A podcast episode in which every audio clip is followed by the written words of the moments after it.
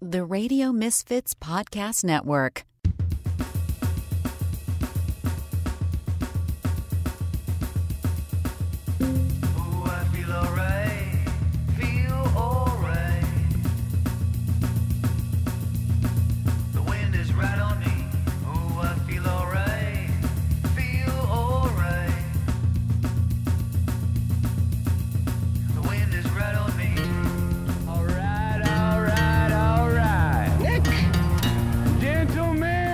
Your buddy, kind of guy you can drink beer with. Start your engine! It's the Nick D Podcast. All right. It is the Nick D Podcast. How are you? My name is Nick DiGilio. I am your host. This is the Radio Misfits Podcast Network, the best podcast network in the world. RadioMisfits.com. Check out this podcast and so many more. There are a ton of informative and entertaining and funny and compelling podcasts here at Radio Misfits. You should check them all out. You should check out my podcast, my second podcast, which I have here at Radio Misfits. It's all about Saturday Night Live, and it's called That Show Hasn't Been Funny in Years, an SNL podcast. The latest episode, my guest is Mike Thomas, the author of a fantastic book on the life and times of the great Phil Hartman. Every episode of That Show Hasn't Been Funny in Years is dedicated entirely to SNL, and you should check it out. Every Wednesday, a brand new episode drops weekly. And this episode, this podcast right here is the Nick D Podcast, twice a week. It's a Friday, and it's our latest episode. It's episode 134. Esmeralda Leon, who is with me on every episode, is going to join me. We're going to chat more about good solutions to problems that turn out to be bad solutions to bad problems, and so on and so forth. Got a Magic Megaphone request. Again, if you have something that you want me to say into the Magic Megaphone, play into the Magic Megaphone exclusively for you that you want to hear, a message to someone, a line from a movie, a joke, whatever. It'll be exclusively for you. You will be mentioned on the podcast. Your message will be heard, sent through the ether of the Magic Megaphone. If you want to request a Magic Megaphone message for me to say or do, you can do that via email, nickdpodcast@gmail.com. And again, you can write an email about anything, nickdpodcast@gmail.com. We take them, we read them all, and we read many of them on the podcast as well. Or you can leave a voicemail message. And again, 24/7, any time of day or night or week or year or whatever, whenever you feel the need to voicemail us, do it. Leave us a voicemail message at 773-417-6948. Hey, if you want to be a sponsor, lots of people listen to this podcast. You will reach a lot of people. And you want to be a sponsor, or you want to advertise with us, just talk to the salespeople at Radio Misfits. Send an email saying, I want to sponsor the Nick D Podcast, sales@radiomisfits.com. In addition to Esmeralda Leon joining me a little bit later on, my guest for this episode is the wonderful, the lovely Amy Guth, who I used to work with at the Car Wash radio station. She worked for the Tribune. She is the host of the Daily Gist podcast at Cranes.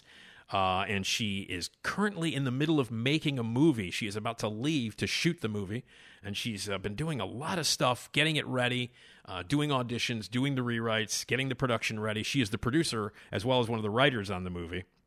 And, man, all of the stuff that she's been doing to put this movie together, we're going to hear all about it. She's also an incredibly funny and informative and lovely woman who will be my co-host at our next live Zanies event. Esmeralda will be in Las Vegas, so Amy Guth is going to sit in with me. And the last time she sat in with me at Zanies, it was spectacular and fun, and she's awesome and so great. And you can see her live with me on stage at Zanies in Rosemont on Tuesday, May 16th, where we will be doing the Nick D Podcast live. It'll be a live podcast recording with you there. We'll have prizes to give away and trivia questions and all kinds of cool stuff. My dad, my 81-year-old dad's going to get up on stage and close the show by telling jokes live on stage. You'll be in a legendary comedy club having a great time. You'll be a part of the recording. It's interactive. You'll be able to laugh and share stories and have a good time. And our special guest that night is going to be comedian Jim Flanagan, who is one of the funniest people on the planet. And he said, yeah, man, I'd love to be on your podcast show and live at Zanies. He's going to be there. We'll interview him. We'll have huge laughs. It's going to be a lot of fun. You'll be a part of it. So get your tickets now to see me on stage with the lovely, the beautiful, the talented, and hilarious Amy Guth, with our special guest Jim Flanagan and all the other really cool giveaway stuffs and interactive stories and big, huge laughs at the wonderful Zanies Comedy Club in Rosemont. So it's Tuesday, May 16th. Go to rosemont.zanies.com, the Nick D Podcast Live. Get those tickets now. Order them now. Bring your friends, bring your family, bring your neighbors, bring anybody. that you want. You can call the box office, too, to get tickets as well. It's 847-813-0484. Tuesday night, May 16th at Zanies in Rosemont. Me, Amy Guth, my co-host, Jim Flanagan, our special guest, my dad telling jokes, and all kinds of other amazing stuff as part of a live podcast recording. Be there or be square. Let's pack the place. It's going to be awesome. These shows that we've been doing at Zanies in Rosemont have been spectacularly entertaining and so much fun, and everybody who goes has had a great time, and they keep coming back, and we want more people to come. Let's jam-pack that place for a big comedy night on Tuesday, May 16th. Again, rosemont.zanies.com. Get those tickets. Me, Amy Guth, Jim Flanagan, my dad, all on stage, having a great time. You there, too. It's going to be great. So anyway, so that's what's happening on the episode here today. And that's how you can participate. And by the time, by the way, please take the time to rate and review every podcast here. We're available on every single platform, and we want to hear that conversation. So rate and review us. Take the time for your feedback and all that cool stuff. All right, and you got to love this. Hi, I'm Carrie Russell, and I love Nick's show. By the way, Carrie has taken some time away from spending time on my porch. Hi, I'm Carrie Russell. Hi, Carrie. I love Nick's show. She is currently in a fucking fantastic show on Netflix called The Diplomat. It is available on Netflix now. It's streaming on Netflix now. 8 episodes. It is great. She's great on it. It's some of the best work that Carrie has ever done. And seriously, as a Carrie Russell fan and as a fan of really, really great TV, this is a great show where she is a diplomat and ambassador who they are grooming to be the next VP of the United States. And Carrie Russell is great. You're great in it, Hi, Carrie. I'm Carrie Russell, yes. And I love Nick's show. Watch The Diplomat on Netflix. It's streaming now. It's great. And by the way, on the episode after this, our next episode on Tuesday, Dan Feinberg from The Hollywood Reporter, our TV guy, will talk about that and much more. But we will definitely give you a full review and his thoughts on The Diplomat with Carrie Russell. But I'm 4 episodes in, so I'm halfway through the run. And it's spectacular. So congratulations, Hi, Carrie. I'm Carrie Russell, and I love Nick's show. Not only congratulations to Carrie Russell, but congratulations to you. And I wish you congratulations right before we say hello to the lovely Amy Guth. Congratulations. You're about to listen to the Nick D podcast. It's by far the best decision you've made today. It makes the other podcasts seem like crap. Oh, yeah. Don't be a jagoff.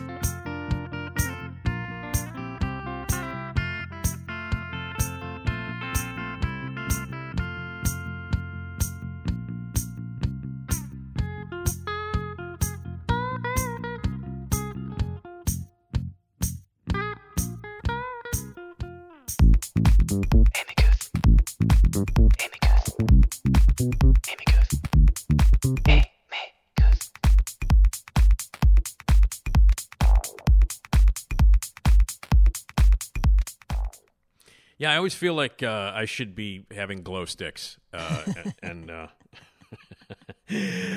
jumping around like a maniac at Coachella. That's how it kind of feels when I hear that. That's the theme song for Amy Guth, who is a regular guest on my show, on the podcast. You can hear her Cranes Business Daily Gist podcast, and you can read her and see her and all kinds of great stuff. And she is Amy. Hi, Amy. Hello. How are you? I love that song. I can't not dance along with it. Yeah, I feel the same way. I really do. So anyway, yeah, I mean, the whole like rave thing. That's never really been. Did you ever do the rave thing? Was that a thing ever for you? No, I mean, in the late '90s, I maybe went to one and was like, wow, this is pretty terrible. I'm not going to do this again.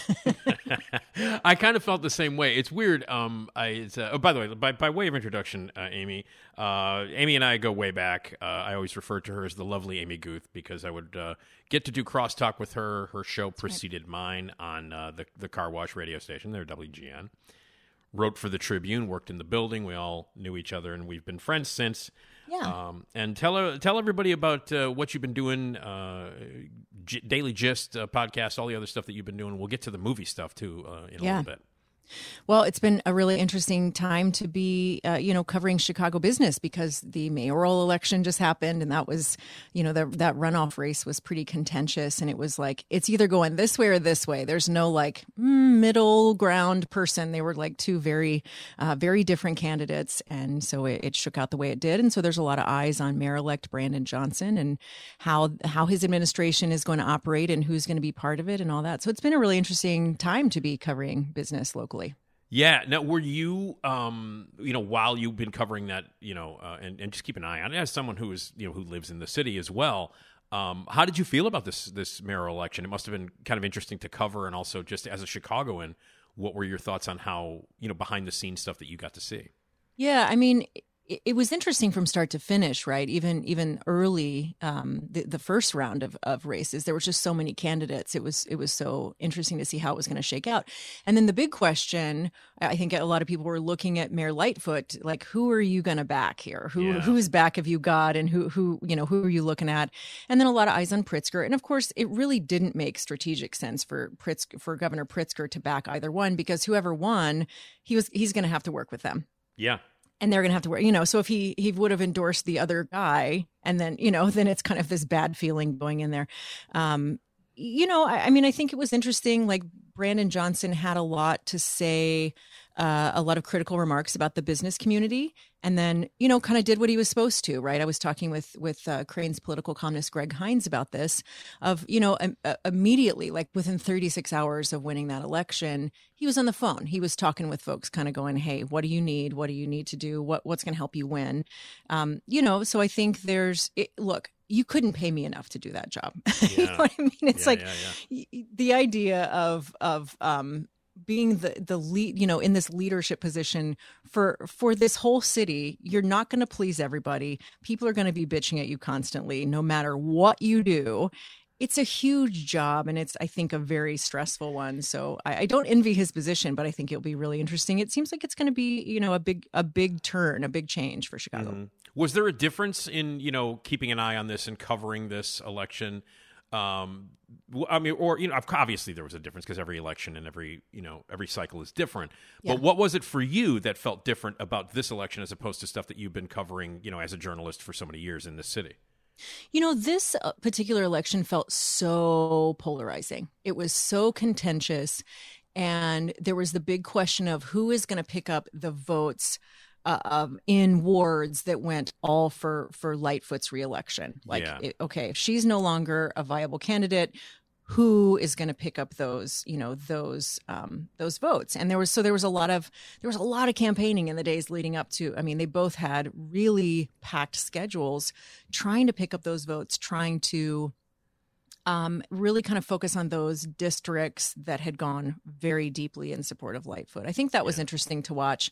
I think there was kind of interesting, boots on the ground activism going on, for both candidates. They both had a lot of people. For the most part, Paul Vallas had the support of business leaders. For the most part, you had a lot of union leadership and community organizer support around Johnson. So you have kind of two totally different, like apples and oranges kind of bases there.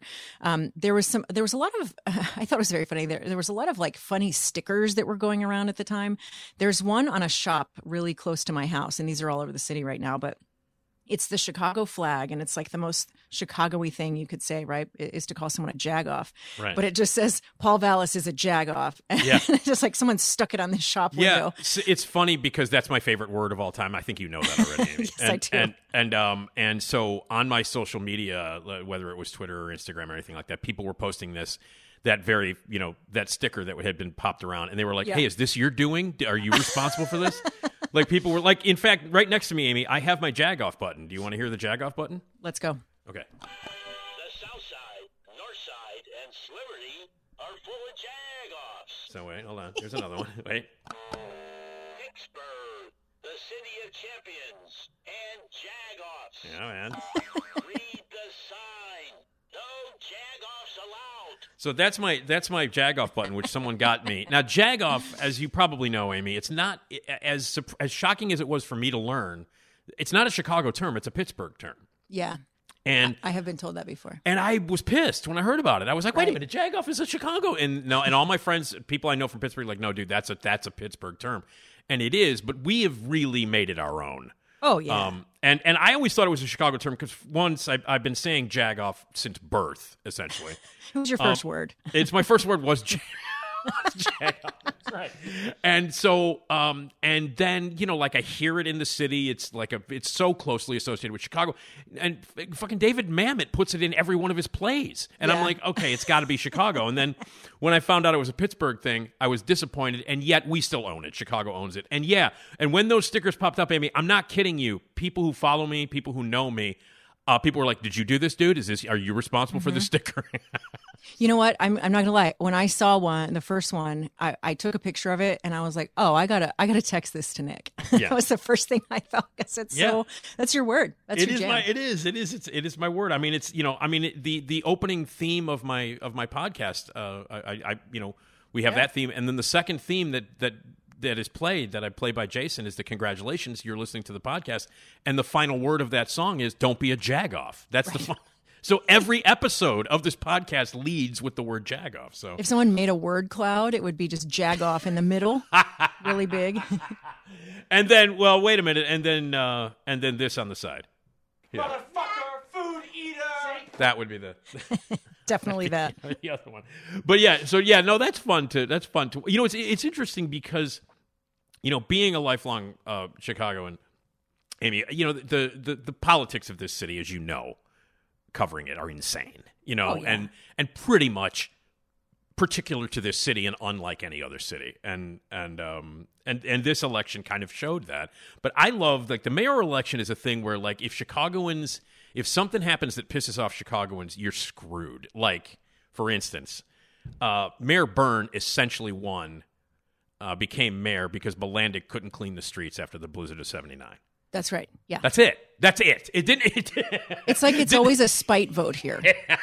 It doesn't matter whatever he accomplished while he was in office or any of the other fuck-ups that he may have had. He did not clean the goddamn streets, and Chicagoans were like, fuck you, I need to get to work. Let's vote for Byrne. Mm-hmm. Mm-hmm. That's exactly right. Yeah, it's always like a spite vote here. Yeah. Always. Now, how do you think, though, about this?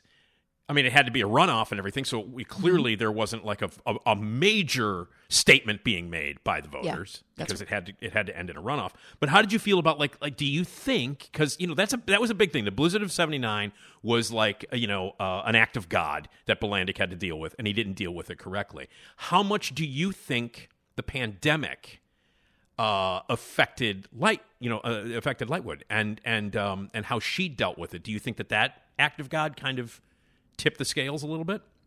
I mean, I think a lot of what Lightfoot had to contend with was putting out fires. And when you're in, like, triage mode, you can't really do any of your strategic stuff.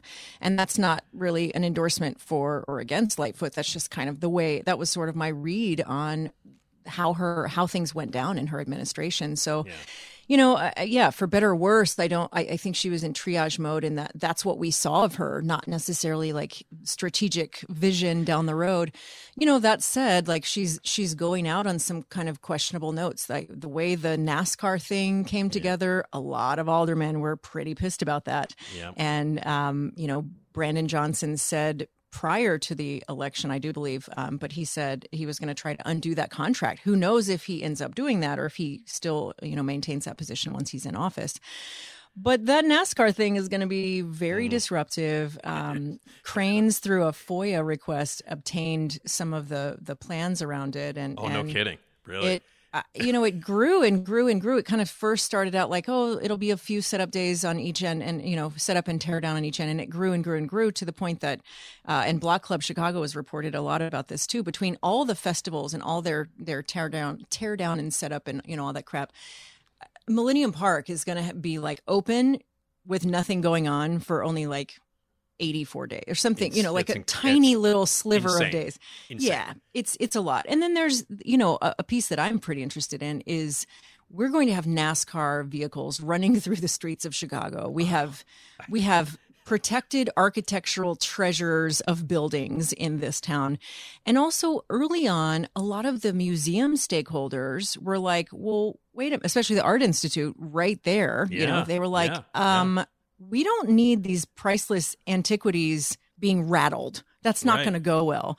Right. You know, the Shed kind of weighed in like, we're not sure if the fish are down with NASCAR vehicles, right? So I have a really good friend who works at Field, and she's like, I don't know, this whole thing is just ridiculous, you know, and they've talked about it seriously at Field big time. You know. Yeah, yeah. I think it'll be really interesting. And then like the whole thing of moving the dates of Taste of Chicago. That, I know, man. That feels, I think a lot of people got kind of territorial about that. Like Chicagoans don't love change. Like they, you know, we got our things and this is how this works. This is the stuff we do. Don't be moving it.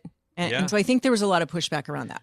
And I agree with that. It's going to be really, I mean, I think it's going to be a fucking nightmare, quite frankly. Traffic is going to suck for sure. And I don't even drive, and I think it's going to be a nightmare. And but no, it'll be interesting to see how that whole thing, because this is the first time ever that anything like this has ever happened. And we've had a lot of crazy shit in this city, and this is the first time it's ever happened. You know, one of my favorite, I don't know why it brings it. Well, I do know why it brings this to mind. You remember when everybody was so excited about the possibility of the Olympics coming to Chicago? Well, some were, but there was also a pretty vocal opposition trying to keep them out. Yeah. I remember like everybody, you know, like there's thousands of people gathered outside the morning that they were going to announce what city, and everybody's in, and Oprah was like, we're going to have the Olympics, you know, screaming, and everybody was all excited, and Daily was like, yeah, and nope. And the look on the faces, because I remember watching it on TV and laughing my ass, because I was one of the people that did not want the Olympics anywhere near this city. You know what I mean? And I was already, and at that time I was married, and my wife and I were like, listen, here's the deal. We're leaving town. We're renting the condo out to people, and we're leaving. You know, we're not even going to be here. Oh, you know what? I have already heard people kind of start to talk that way about having the DNC here next summer. Unbelievable, right? And especially with, I don't know if you have been on the highways lately, but the construction is already nightmarish. And it's so I'm like, the Kennedy is a fucking nightmare. It's a nightmare. Now. It's a nightmare. And Lakeshore Drive, what they're doing on Lakeshore Drive is insane. So yeah. But yeah, the DNC, it's going to be nuts. And it'll be crazier than ever because things are different in the world and with technology and what's going on in this city than it was the last time the DNC was here. You know? Absolutely. And even, I mean, we saw even a little bit of that when the NATO summit was here a few years ago. Yeah. And I was at the Tribune at the time, and that was a total clusterfuck of things. Yeah. And it was there. I had some interesting kind of moments with social media during that, because there was an editor who was kind of tracking. He had sent a reporter to follow each of the different protest groups, right? So like you go to Occupy, you go to this, and everybody kind of all these protest groups converged around State and Lake, and then got all jumbled up. And all the reporters were like, "Wait, shit, which group is mine? Where are they going?" Right. And they were calling in, and I was sitting there looking at TweetDeck, and I had columns open, searching all this stuff, and I heard this editor on the phone like, well, I don't know, does anybody look familiar, you know, can you find anybody, like where's the front, find the signs. And he was just frantic to get his like six reporters back with their, you know, the groups they had been assigned to follow. So I heard him kept saying something like, you know, well, which group is headed that way? Which group is that? Look at the signs. What are they representing? Yeah. So I pull up those hashtags on TweetDeck, and I was like, and I found somebody who was live streaming, and I click on it and I motion to him, and I was like, look, the guy's right here. He's going this way. He's doing this. So he got that reporter, and then he was like, okay, wait, can you find this group? And I found them, and I found a live stream, and then I found somebody like tweeting a picture. I was like, okay, they're here now. Okay, here's the next picture. So they're going that direction on this street. Damn. And he was able to get all the reporters back to where they were supposed to be. Wow, look at you all, Matthew Broderick from War Games. What the fuck is going on? Well, that changed his thinking about social media after that. Well, there he was you go. Like, okay, this could be a reporting tool. That's very cool. Yeah, I mean, that's altered since then, so it'll be interesting to see. Yeah. But I mean, I you know, the NASCAR thing and all that, like what you said is key, though, Amy. Like, we do not like to be disrupted, man. No, like we don't. You know, and I personally, I'm that's my philosophy on life. Like, leave me let my shit happen the way it always happens. Right, I know. Like, we're very Gen X ethos here. Yeah. Like, we're all very, like, leave us the fuck alone. Exactly. Let me just do my shit. It's fine. Now, in covering it specifically now for, on the business side, for Cranes, do you have, like, is it fun? Is it more fun or weirder to cover just the business angle as opposed to some of the stuff you were covering when you were with the Trib and stuff like that? No, I mean, it's interesting, right? Because sometimes I'll see a news story kind of spin up and I'll be like, well, that is officially not my problem, right? I don't have to pay attention to that. Right. But it also gives me some tools to think about stories differently, because it's not just an election. It's what is the bearing on the business community? How does the business community feel about this candidate versus this one? It just kind of gives me a framework to see stories through in a little bit different way. That's fun, you know? I mean, that's cool to look at stuff in a different way. I mean, I don't, because I'm just so narrow-minded and stupid. But anyway. Okay, well, we'll keep keeping an eye on that kind of stuff. And again, the Daily Gist podcast, it's daily because it's in the fucking title, so I should... That's right. So, and where can people get that if they want to check it out? Anywhere they like their audio on demand. Spotify or Apple Podcasts, Google Podcasts, or you can find it on the chicagobusiness.com website. Okay. Daily Gist podcast from Cranes. So, and also all this information, all the cool stuff about Amy is available at amyguth.com. Indeed. Yeah. Okay, cool. And I'm a little, I'm very excited because in just a few hours, I'm going to a movie theater that I went to when I was a teenager all the time that I don't go to very much anymore. It's called the Norridge Theater. Oh, yeah. Which is on the northwest side of Chicago. And I used to go there all the time when I was a teenager. I went to high school, you know, not very far from there.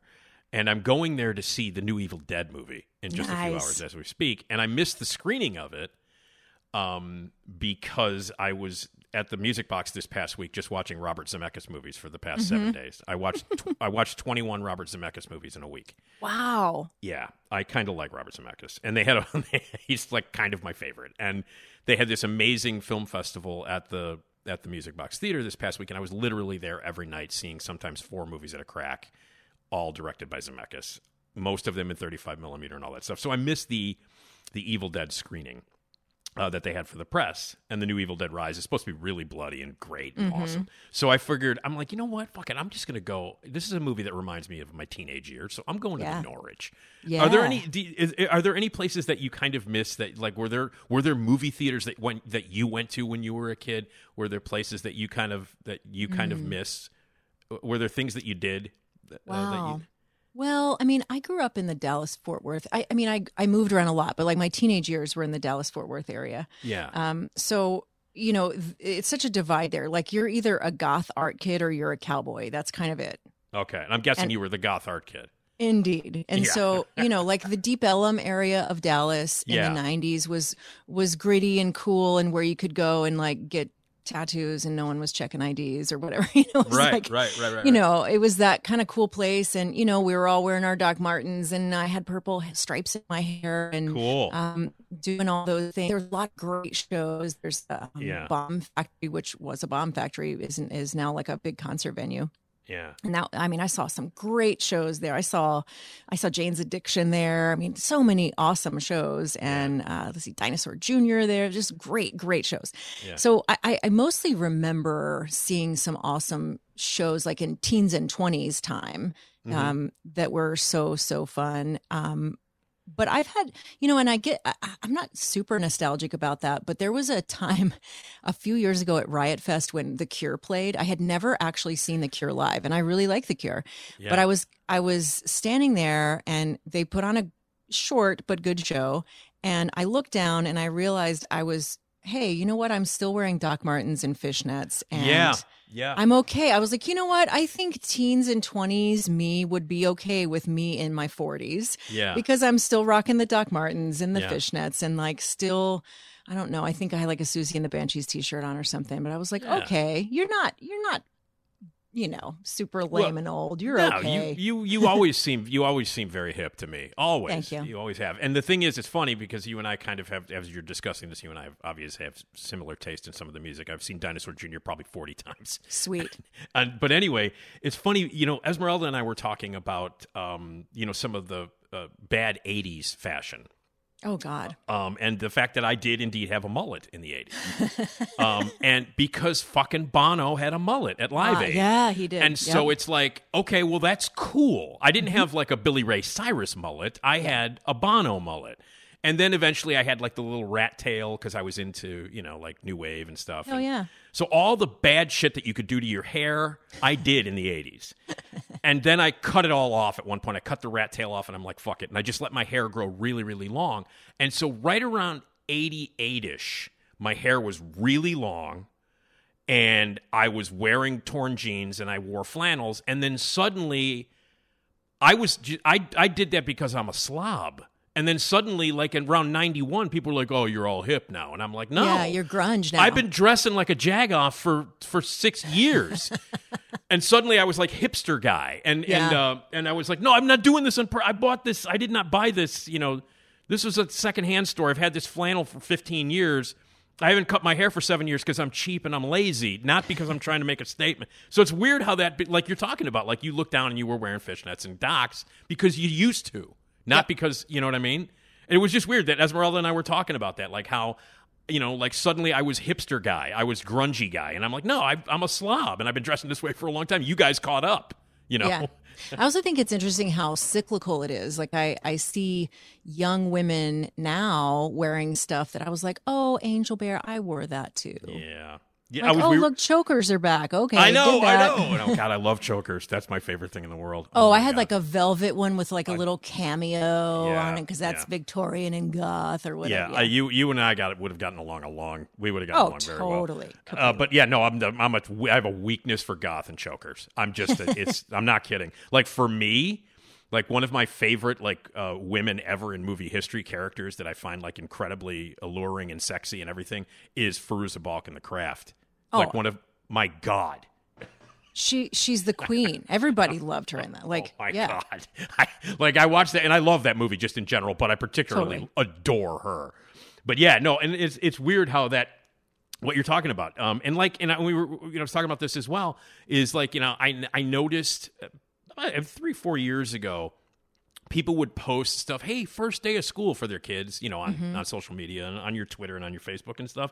And I would notice that people would take pictures of their young daughters who are like 13, 14 years old. And there are the low-rise jeans and there's the midriff. And I'm like, what the is it 1999 again? Yeah. There was a big rewind to the 90s stuff, and I was like, man. And some of it was, like, not the best of the 90s. I was like, why are you bringing back the shittiest part of the 90s? Like, chokers, cool. But some of the stuff, like the Little House on the Prairie dresses, like, no, we needed to leave those there. Right. No, you're right. And sometimes they bring – but I will say this. I don't see the spiky hair rat tail thing coming back for guys. I don't see that. And I had that. I was rocking that in, like, 86. The famullet, though, is a thing. Yeah. Oh, it is, isn't it? Yeah. Yeah, lots of that. I don't know. All right, I guess it'll. I mean, I dress like a slob. That'll never get old. Someday it'll be back in fashion again. So I don't know. Anyway, all right. Well, let's get to some of the stuff now. You're going on a trip. Yes. In just a few days, and. And we've talked about it before. You're actually making a movie, and we've actually been able to, you know, track the progress of this with your visits on my podcast, which I think is awesome. Yeah. What's the movie? What's the latest? Let's hear some of the stuff that's happening next for what you're doing. So we're definitely going to change the name of the movie, but the working title right now is Elvis of the Yukon. Mm-hmm. And we're changing the name because Elvis is kind of the big reveal. So if you go in knowing that, then it's not such a reveal. But it's based on a true story. Travel writer and author Pam Mandel, she wrote the screenplay and she based it on some of her travel writing when she was on a trip in Southeast Alaska and Canada and was like driving around the Alcan and ran into an Elvis impersonator. And, you know, it was like he wasn't in necessarily Elvis mode right in the moment because he was like getting his car washed, but they had this like lovely talk in the middle of this car wash in Alaska. But she was on this drive with her friend and he was having some interpersonal stuff and it was just this nice little story. And so she turned that, she and I collaborated on adapting her memoir called Same River Twice into a screenplay. And that's a feature screenplay that we wrote together. And then after that, she adapted this story to a screenplay. And so it has been moving forward. I mean, I feel like it's I don't know, it's got this magic touch to it. Everything has, like, I don't want to jinx it, but so many things have just come together so beautifully and so well. The casting process was really interesting to hear total strangers, you know, reading the work that we had been looking at for all these months. And we got the cast together. It was a really hard decision. We did the casting locally. So they're all, we're going to film in the Pacific Northwest, and they're all based there. Most of them are based in Seattle. Mm-hmm. And, you know, you have to like get, and auditions are on Zoom now, right? So you're not even in the room with them. And you're like, hi, we're strangers. And you're in front of a panel of us. Act like Elvis, an Elvis impersonator on his day off. Go. You know, and it was awkward. And then, you know, there was also, you know, matching the two leads. These two friends are on this road trip. Mm-hmm. Their chemistry had to be right. So we did one round to find out, like, here the actors be like, and then let's pair them up to see if they have chemistry together. And, you know, it was a really interesting process. It's got to be really interesting because I've directed a lot of plays, and the audition process is always a fascinating and somewhat uncomfortable for me. I don't know why. I always find it uncomfortable. But what was it like? I mean, if you wanted that chemistry, did you ever have the luxury of having them actually in the same room, or was it always separate for Zoom? So we did a callback once we got the short list, and mm-hmm.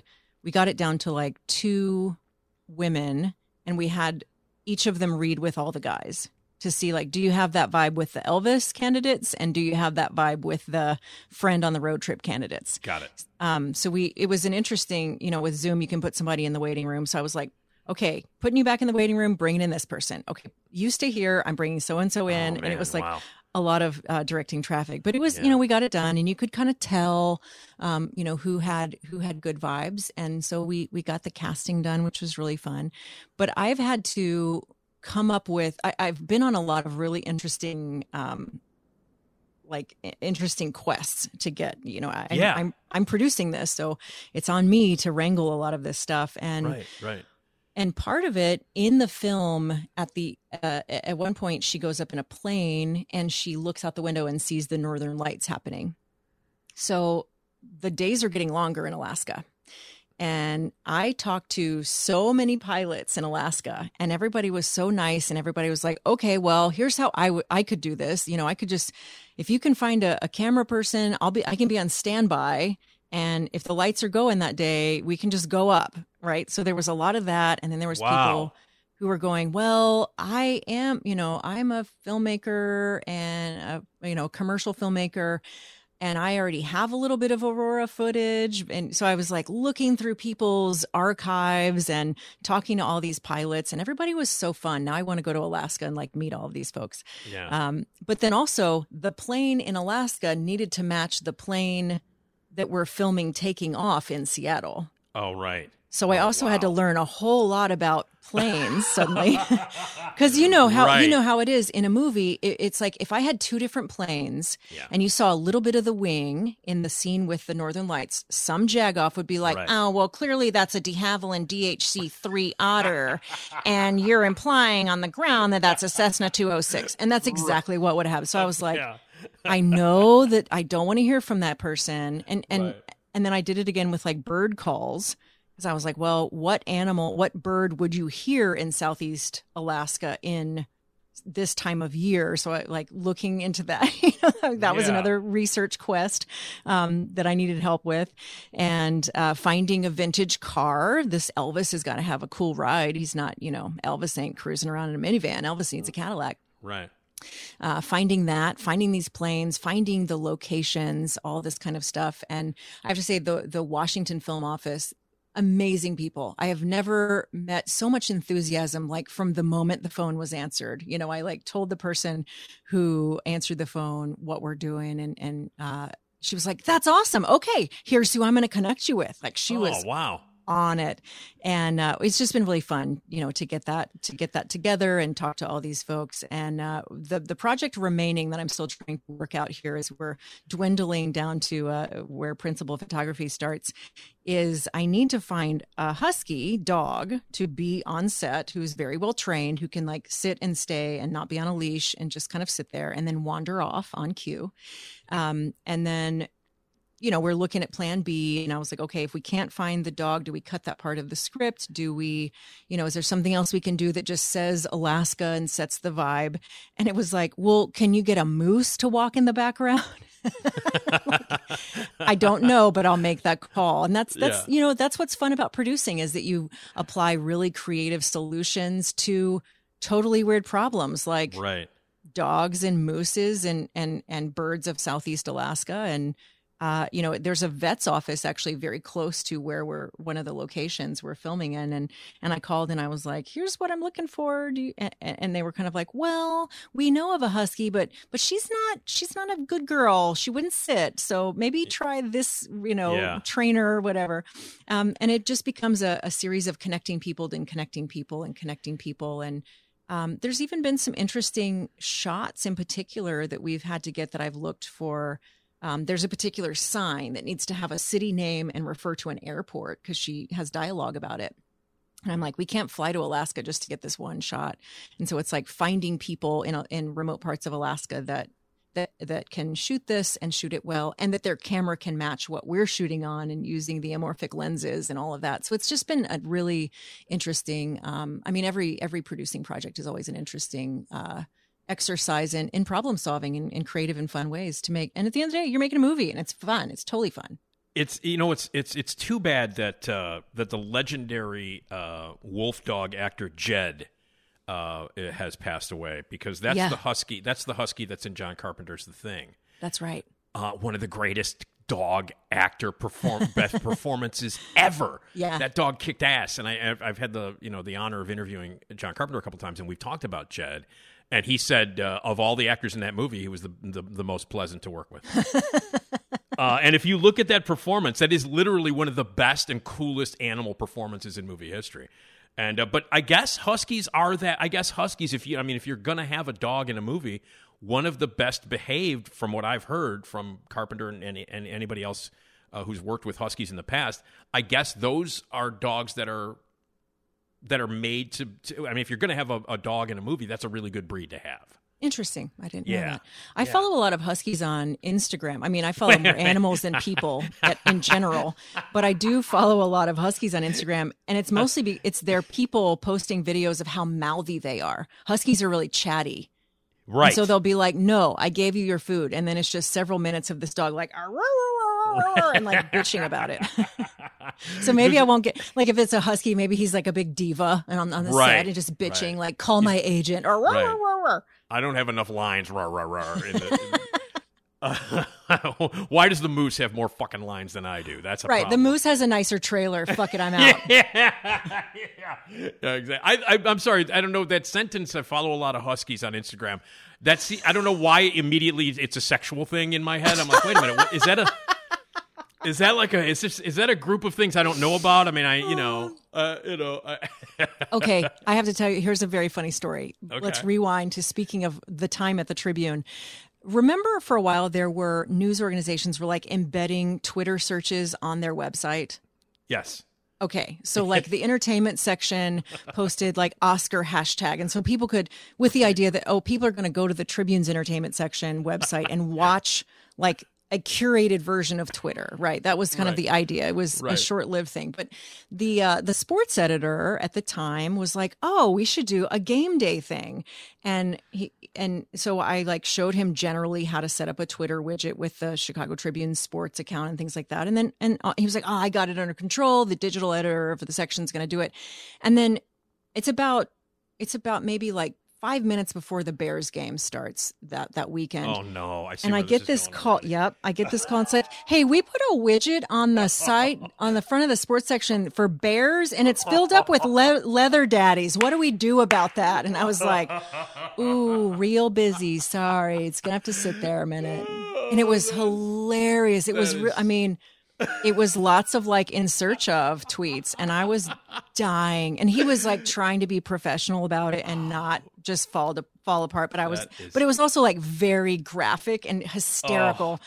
And so it was just a mix of like Bears fans and then like leather daddies looking for Cubs. And I was like, oh, Jesus, this is the greatest day of my life. Fantastic. That is fantastic. Oh, my God. That is so great. Well, I don't know why, but when you said, you know, I follow a lot of Huskies online, I was immediately, that's what she said. I'm not familiar with that term.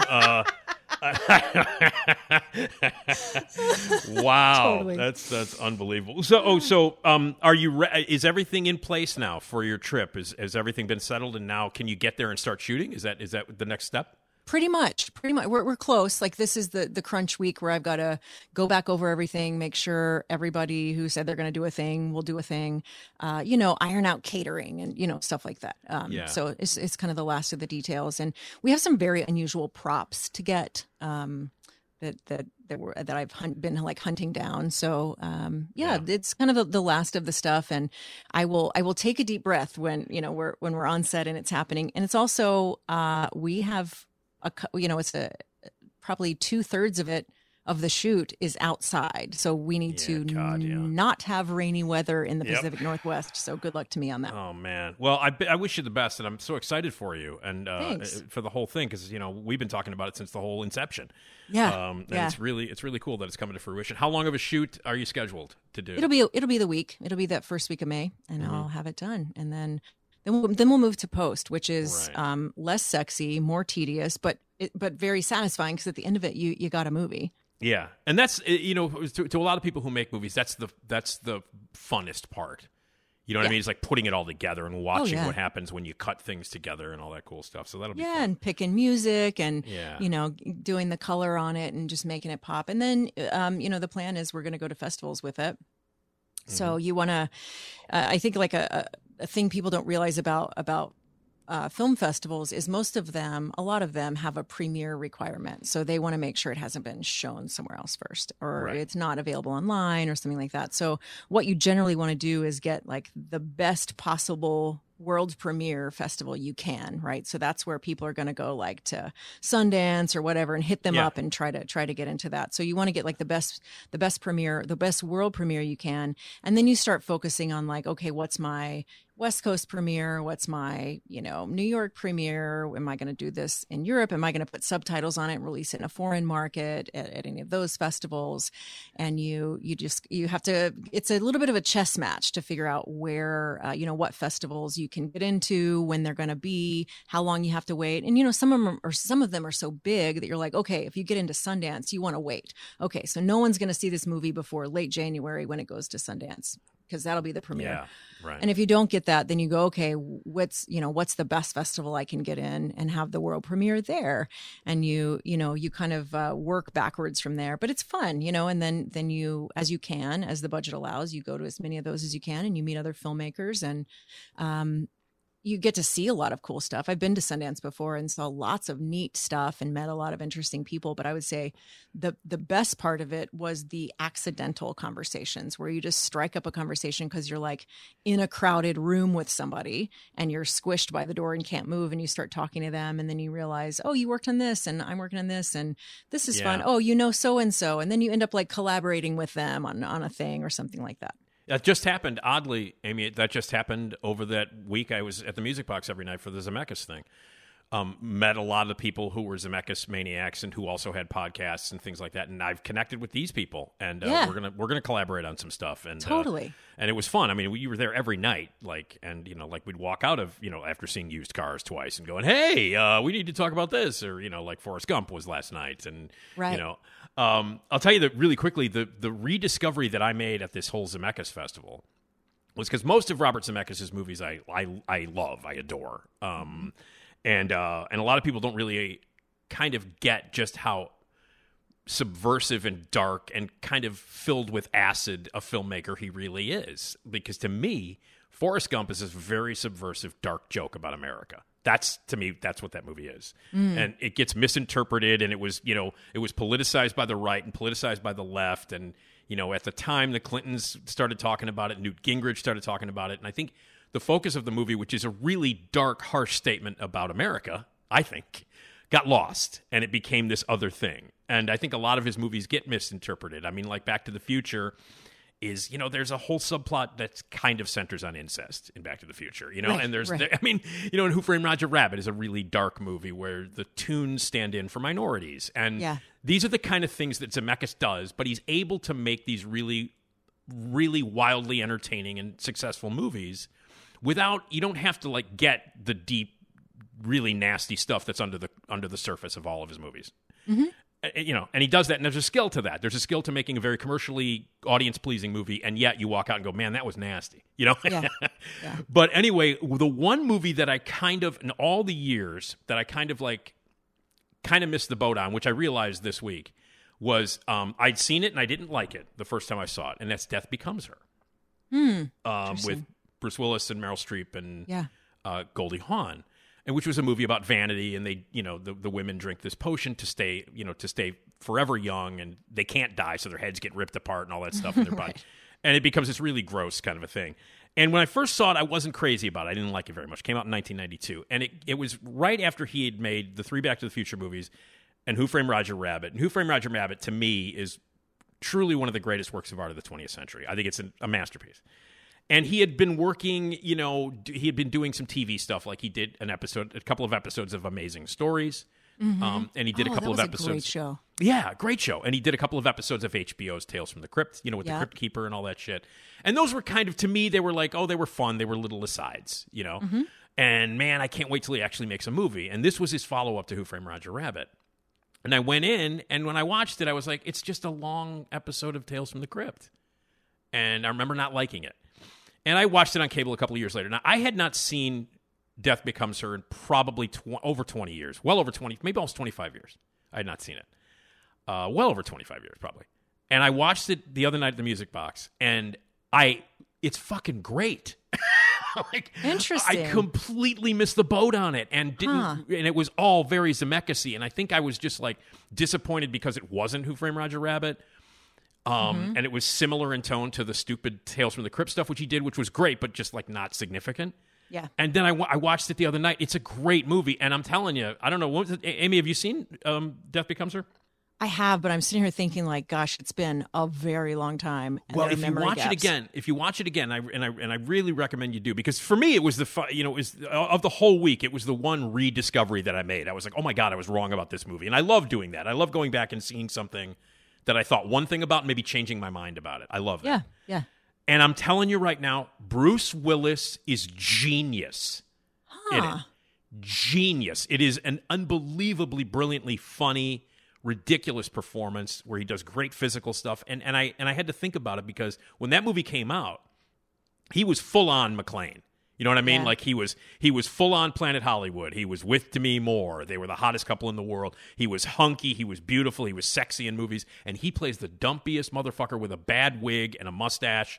And he is hilarious. And it's great. And of course, it goes without saying Meryl Streep and Goldie Hawn were always terrific in it. Yeah. And Isabella Rossellini is a gift from God, you know, but man, Bruce Willis. And there's a cameo, and I totally forgot there's a cameo by Sidney Pollack in it. And he plays a doctor. This is 7 years before he played a doctor in Kubrick's last movie, in Eyes Wide Shut. And there's this weird thing watching him play this part, which brought to mind Eyes Wide Shut, and on a whole weird different level. So my brain was exploding watching it. Sure, yeah. You were. I was all the connections happened. Oh, it was insane. It was completely insane. Yeah. But anyway, my point is watch Death Becomes Her because it's really good. Yeah, I should rewatch that. I'm not a big rewatcher because I feel like there's so many movies to watch. Like, oh, I can't waste precious life on rewatching. Yeah. But there are some gems that like didn't land the first time that when I rewatched it, I was like, oh, you know what? That's actually hidden genius. Yeah. That's what happened with this movie. And absolutely, of all the movies that I saw, and I loved all of them because I love Robert Zemeckis, my favorite experience of this past week was rediscovering how really great and how I misinterpreted how great Death Becomes Her is, because it's great. Interesting. It is great. Hey, so we'll, you know, obviously, you know, when you get back from your shoot, you're going to be with me on stage at Zanies. Yeah, we're doing a thing again. Yeah. And I'm so excited because the last time you co-hosted with me, Esmeralda's out of town again, so you're coming in. And you know I love working with you, Amy. You're the best. And you're the we're best. We have so much fun. It's going to be a blast. And it'll be on May 16th at the Tuesday Night Zanies in Rosemont. Rosemont.zanies.com. Get your tickets now, 847-813-0484. The really hilarious stand-up comedy of Jim Flanagan. He's going to be our guest. So we'll get to talk with Jim. We'll do all the regular stuff, give stuff away, and have some fun. And I know that you're going to have a ton of stories about making a movie, and I can't wait to hear them live on stage. Oh, my gosh. Yeah. Hopefully they're all really good and nothing went wrong. But there's always like something that happens in every production that ends up being this great accident, right? Either somebody flubs a line and it becomes the iconic line of the movie that everybody quotes, or, you know, something doesn't work out and you have to quickly do something else and it ends up being fabulous. So, yeah. Whatever that ends up being, I will share it then. And we're going to be live. It's going to be a lot of fun. Amy will be there. I'll be there. My dad's going to come up and tell some jokes, and he kills every time. Your dad is so funny. Last time, they were so funny and raunchy, and they were just fabulous. Your dad is hysterical. He is, and he's going to close the show. And he's the best part of the whole goddamn thing, you know. I mean, like, he comes up, and it's like, well, shit, the first 45 minutes of this, we could have just, slept through. Until the old guy got up on stage and told the jokes. But yeah, and it's going to be great. And you were fantastic. And we're going to have a good time, give stuff away, and it'll be a lot of fun. So everybody come on out, see Amy live on stage with me, Zanies in Rosemont on Tuesday, May 16th, rosemont.zanies.com. Get your tickets now. And the really hilarious Jim Flanagan is our guy. He's an incredibly funny stand-up comic who also is a podcast host, along with the great Pat McGann, who's having a year. My God, is he having a year. Right. But that's all. That's coming up. So I wanted to make sure that we got that plug in there. Everybody wants to see Amy Guth live on stage. Come to Zanies in Rosemont on Tuesday, May 16th. Get your tickets now. And also, but you are accepting some, you want to hear, you have a Substack blog. I do. And you want some help from people. Yeah. So tell me about that. My pandemic project that I started in 2020 was just for funsy. I started a Substack where every single day I send out a writing prompt. And I've heard from people that it's not just writing prompts. It's also like they've used it for podcasts. They've used it for writing, but also for other stuff just to give them ideas. So a lot of bloggers follow it and all that. But every single day, 7 days a week, you get a writing prompt. And there's just so many people right now with cool things to promote, authors and bloggers and podcasters. So I'm accepting for the first time that I've done this every day myself since June of 2020, and I'm accepting guest contributions because I realize so many people have so many cool things to promote. So if somebody's got something to promote and they can come up with a cool original idea for a writing prompt, it doesn't have to be long. It can just be a couple sentences, or it can be longer. I'm accepting guests to do that. So you could do a guest post, promote your thing, and it really just involves answering a couple questions that I'll just write a little intro on top. And then, that person can take it away for their writing prompt and then promote their thing and link to their book or their podcast or whatever. So I want to hear from folks. Okay. And what's the easiest way for them to do that? Well, if they want to check it out, guth.substack.com is the podcast, or is the blog, and it's called Writing Prompts for Weird Times. And the best way to find me is Amy at amyguth.com. Just send me a note. And that's G-U-T-H. G-U-T-H. That's right. Okay. So guth.substack.com. If you want to submit something for the writing prompts to plug your own stuff. So that's cool. I will listen, Amy, have a great trip. Thanks. And I hope the shoot goes really well. And God, I'm praying for the weather. And I know. I'm praying for you, because that's always a pain in the ass when you're making a movie, is the weather. Yeah. I'm hoping it's great. And you'll tell us all about it when you get back. We got our live show at Zanies, and then you'll come back on the podcast and talk more. Definitely. And you're the best, Amy. Thanks. You're the best. I'll be posting stuff on Instagram and on my website during the process. So there'll be some behind the scenes photos there too. And I don't know if you're going to have this exchange in your movie, but I think you should. You just stay around here to fuck my mother and eat her food. Matt! Oh, he moves! You a little fucking asshole. Try something. Jim. Motherfucker, food eater! I don't know if that... I don't know if you'll ever have an exchange as good as that in your movie. I don't know that can be topped. All right, Amy. Thank you very much. That's and we'll see you on May 16th at Zanies in Rosemont. Sounds good. Thanks. Okay, cool. That's Amy Guth. And let's say hello to Esmeralda Leon. Esmeralda. Yeah. Esmeralda.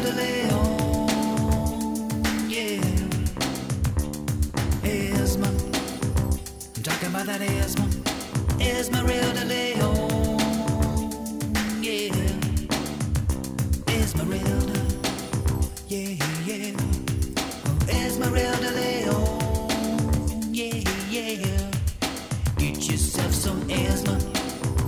Love me some asthma. Esmeralda Leon, yeah. Yeah. Esmeralda. Esmeralda Leon is, has to show up. She's required by law anytime that is played. It's a new law. It's a new law. Just enacted it this year. Like, if you're anywhere, and let's say that song is played, your theme song is played in Brooklyn, you got to get on a train. Mm-hmm. Right. It's going to take me a bit, but I'll get there eventually. That's Esmeralda Leon. Hi, Esmeralda. Hi. How are you? I'm doing good. How are you? I'm okay. I'm all right. I'm a little, bleary-eyed from spending an entire week watching multiple Robert Zemeckis movies every night for a week. Yeah, I would think just staring at a screen that long. 21. That's that giant. 21 Zemeckis projects in 7 days. Yeah, that's a lot. Yeah, it is. So what do you got? What do you been doing? What's going on for the weekend for you? Anything coming up where you're gonna go nuts? No, not I going don't. Nuts? I'm not partying hard like you are. Yeah, yeah, man. You get out of the way. Yeah, no. I'm trying to think if there's anything. There isn't anything this weekend. No, unfortunately. Okay. All right. Cool. Well, I'm looking forward to the Evil Dead movie, which at this time of recording I am seeing in just a matter of just a little bit, a couple hours from now. And have you heard? I've heard very positive things. Yes, I've heard great things about it. I've heard great things from critics who have seen it because they screened it for the press. But I was again watching Robert Zemeckis movies, so I didn't go to the screening. Right. And but I heard great things about it, and I heard my future ex-wife, Dana DiLorenzo. The lovely Dana DiLorenzo, who is part of the franchise because she is, Kelly Maxwell in Evil Dead Ash versus Evil Dead. Yeah, she's also in the Evil Dead video game, and she's seen it and she loved it. So that's nice. So someone within the family of Evil Dead loves it. So I'm very excited. Cool. Yeah, I'm excited that they're doing things with it, and it's good. Yeah, there's been too many sequels and like reboots and whatevers of horror movies, and they've been awful or no one likes them. Well, I mean, so it's good to hear that there's actually good ones. I have to say this that I basically came to this realization. I pretty much love everything Evil Dead related. Mm-hmm. Like I love all the movies. I love the TV show. I love the Ash versus Evil Dead. So anything that has Evil Dead in the title, I've liked. I liked the 2013 remake or the reboot from 2013 with Jane Levy. And obviously, the original 3 Sam Raimi movies are fantastic, and I love the TV series with my future ex-wife and Bruce Campbell. And and I'm really looking forward to this one. So very good. And I hear it's really bloody, like really. So then that's essentially what it is, I'm thinking, is that this franchise is being taken care of. It is, versus like the Halloweens have been... Yeah. No, you're absolutely right. It's weird too because I was like when the 2013 movie came out, I was like, man, I don't know. I went in like, don't fuck around, Mm-hmm. And I loved it. I thought it was great. And I think Fede Alvarez has turned out to be an amazing director. He also did another great movie with Jane Levy called Don't Breathe, which is a fucking great movie. And then like when Ash versus Evil Dead, I was like, I don't know. You're doing a cable series on Starz? I don't know. And I was like, then I heard that Sam Raimi directed the first episode, and then obviously Bruce Campbell was the star of it. And then I saw the first episode, and I'm like, oh, it's great. And then the whole series turned out to be good. And of course, that's how I met my future ex-wife in that way. Yeah. So yeah, and I hear nothing but good things about this. And the guy who directed this movie, the movie that he made before this, a low budget movie called Hole in the Ground, is really good and really gory. So. Mm. And I decided to go to the Norridge Theater, which was the theater I used to go to when I was a teenager. Oh, okay. Now I was like, man, you know what? Because it's only like it's like I live on Irving Park, as you know, mm-hmm. and it's right by the hip. It's like, you know, it's like right. It's walking distance from Harlem Irving.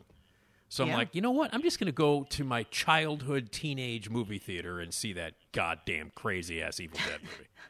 And is it the same, the movie theater? Yeah. Like, no. It look, no, it's completely different. Has it been redone? It's been redone. I mean, they used to. It started out as two theaters back in the like 70s when it opened. Mm-hmm. Two big theaters, no balconies, but big giant theaters. And then then they added two more, so they had four theaters. So at the most, they had four. And then at one point, they split those and turned it into like eight, and then they closed down for a long time. And now they've reopened, and they have, I want to say, six theaters, but they're smaller. Mm-hmm. And they're all updated now. They got the leather recliners and all that shit that everybody, you know, has.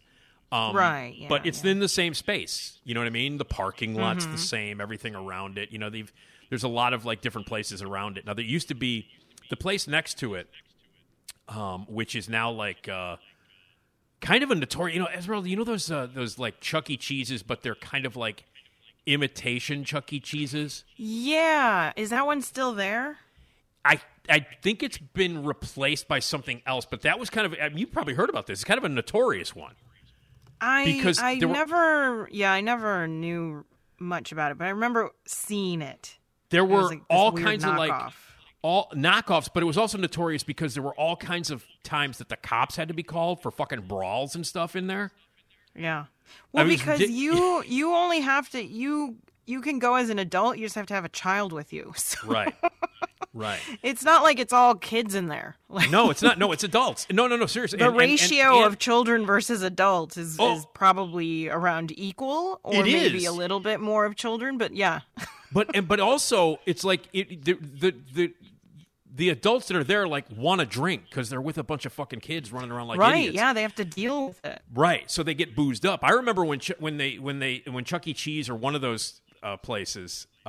Those kind of like children's joints were like, yeah, we're not going to serve beer anymore. And the parents went nuts. They were like, no, it's the only thing about it that is good is that I can drink. Like, how dare you? Yeah, you can't let us deal with these little assholes sober. Are you kidding?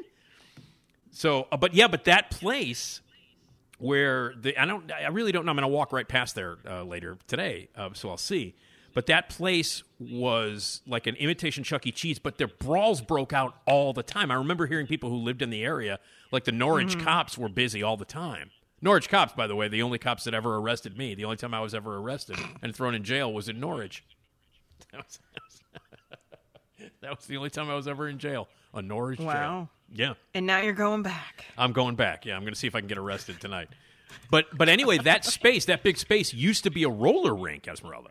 So it used to be called the Axle, and it was like the place to go. You would roller skate and then go to see a movie at the Norridge. It was like right next door, and then you could pick up your Maurice Linnell cookies because the Maurice Linnell cookie headquarters was right next door. So you could go in. You could smell the cookies if you walked down Harlem. You could smell the cookies from like 6 blocks away. And they used to make the legendary Maurice Linnell cookies right there on Harlem. So you could go in and get damaged cookies for free. Like if they fell off the conveyor belt or they broke during processing, they would package them up and sell them for like half price. Like if they were broken, so you could go in and get your. I'm looking. Oh, okay. I think I found it. Found what? The place that. Yeah, it's no longer whatever that is. It's still like a children's place. I think this is it. Yeah. It's now called Next Level Play Center. Yeah, I think that's it. You're right. It's like a bougie Chuck E. Cheese, essentially. Exactly. In my mind. But it was white trash Chuck E. Cheese before that. Well, like Chuck E. Cheese isn't white trash already. Chuck E. Cheese was always a pretty trashy place. Inherent. It was the mouse, like that damn rat. He is a rat, isn't he? I mean, I don't know what the difference is between mice and rats. I think rats. I don't know. Usually when you see a rat, it's a very large. Yeah, it's larger. And I guess rats are larger and they also bring disease, where I guess mice don't. They're smaller and they don't like carry all kinds of killer diseases within them. Rodents, right? Yeah, they're all rodents. They're all rodents. They all fall into the category of rodents, yes. Yeah, so, you know, like, I had a friend in high school who had a ferret. Ugh, those things creep me out. Yeah, and I remember one night he had a house party, and the ferret got out and was, like, running around among all of us, like, 16-year-old, 17-year-old Luther North people. Yeah. And by the way, our feathered hair and bad mustaches, all that shit, as we were talking about before. Yeah, yeah. So there's a ferret running around among those people, and some jagoff grabbed it and tried to put it in the microwave. Jesus Christ. Yeah. Is that person a serial killer now? This person, he was a total meathead. He was I don't know what the hell he is now. This was like sophomore, maybe junior year. I don't think he graduated. I don't remember him graduating with us, but he was like a football player, lunkhead, dickhead. God, that's like some serial killer. Yeah, shit. He grabbed a ferret and he's like, let's put it in the microwave. And we're all like, what? And first of all, microwaves were like only rich people had them at that time. Right. And so like it was cool that there was a microwave in there because I didn't have a fucking microwave when I was in high school. And yeah. and these people had microwaves and they had a microwave and a ferret. So it was like, this is not a good place for you to throw a party. Like, you're dumb for throwing a party. Yeah. Like, you got a microwave and a ferret. That's not good. You know what I mean? By the way, I'm looking at the Orkin website, and they have, how can you tell the difference between mice and rats? All right. And rats are getting it's such a bad rap. Yeah. Like, why they're disgusting. Like, versus a mouse, like, the mouse... So they have like it's a little like infographic. And you know, mice, it's like nocturnal, large floppy ears, they're smaller. They're white, brown or gray in color. And then rat is larger. Well, yeah, it's like larger, also nocturnal, leaves grease marks on touched surfaces. Yeah. And then also long tails, usually hairless and scaly. Like, they're really making these rats. Yeah. Well, the rats they're nasty. They're disgusting. I mean, apparently leaves grease marks. Yeah. No, they're touched surfaces. They're vile. Gross. They're vile creatures, Esmeralda. I mean, it's just funny, like, versus a mouse. Yeah, mouse. They're like, oh, it's just little. Yeah, it's a little thing.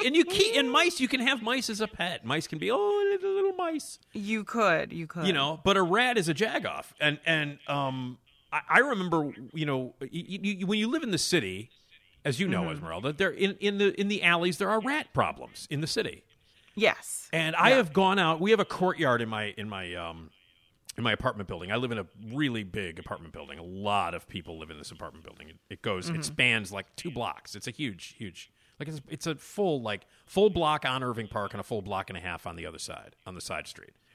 Mm-hmm. And so in the middle is this very much, you know, James Stewart, you know, Rear Window type, courtyard in the back where you could spy, and I'm sure that there's a killer living amongst us somewhere. There's a Raymond Burr living there somewhere, maybe, but probably. I have to walk through a very long courtyard to get to the back because my apartment is located right on the front of Irving.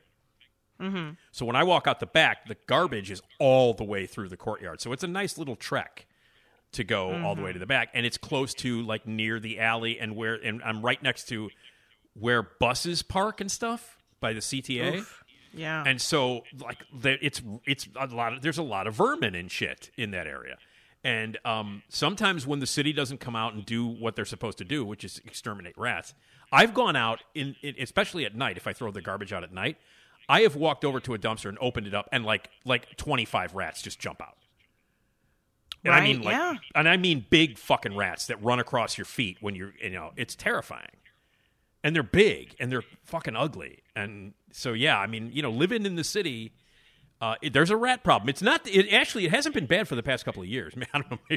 Maybe they got COVID. I don't know. But it hasn't been as bad. Now, you live in the city. How's the rat situation in your part of the city? It's not bad over here because we have a lot of... there's a lot of houses here, and so they have cat colonies that they've the old feral acquired. Cats. Yeah, the feral cats. Mm-hmm. Yeah. yeah. So there's a trap and release type program that you can do if you're essentially if you're a homeowner, because I think it's harder for apartment buildings to do it. Of course. You set up a little place for the cats to chill out in your backyard, and it's not much. You don't need to like heat anything. Like you can put a Rubbermaid bucket type situation and then some straw in there, and like they're cool. Like oh, that's cool. I want to do that. And, yeah, I want to do and that. Yeah, you feed them.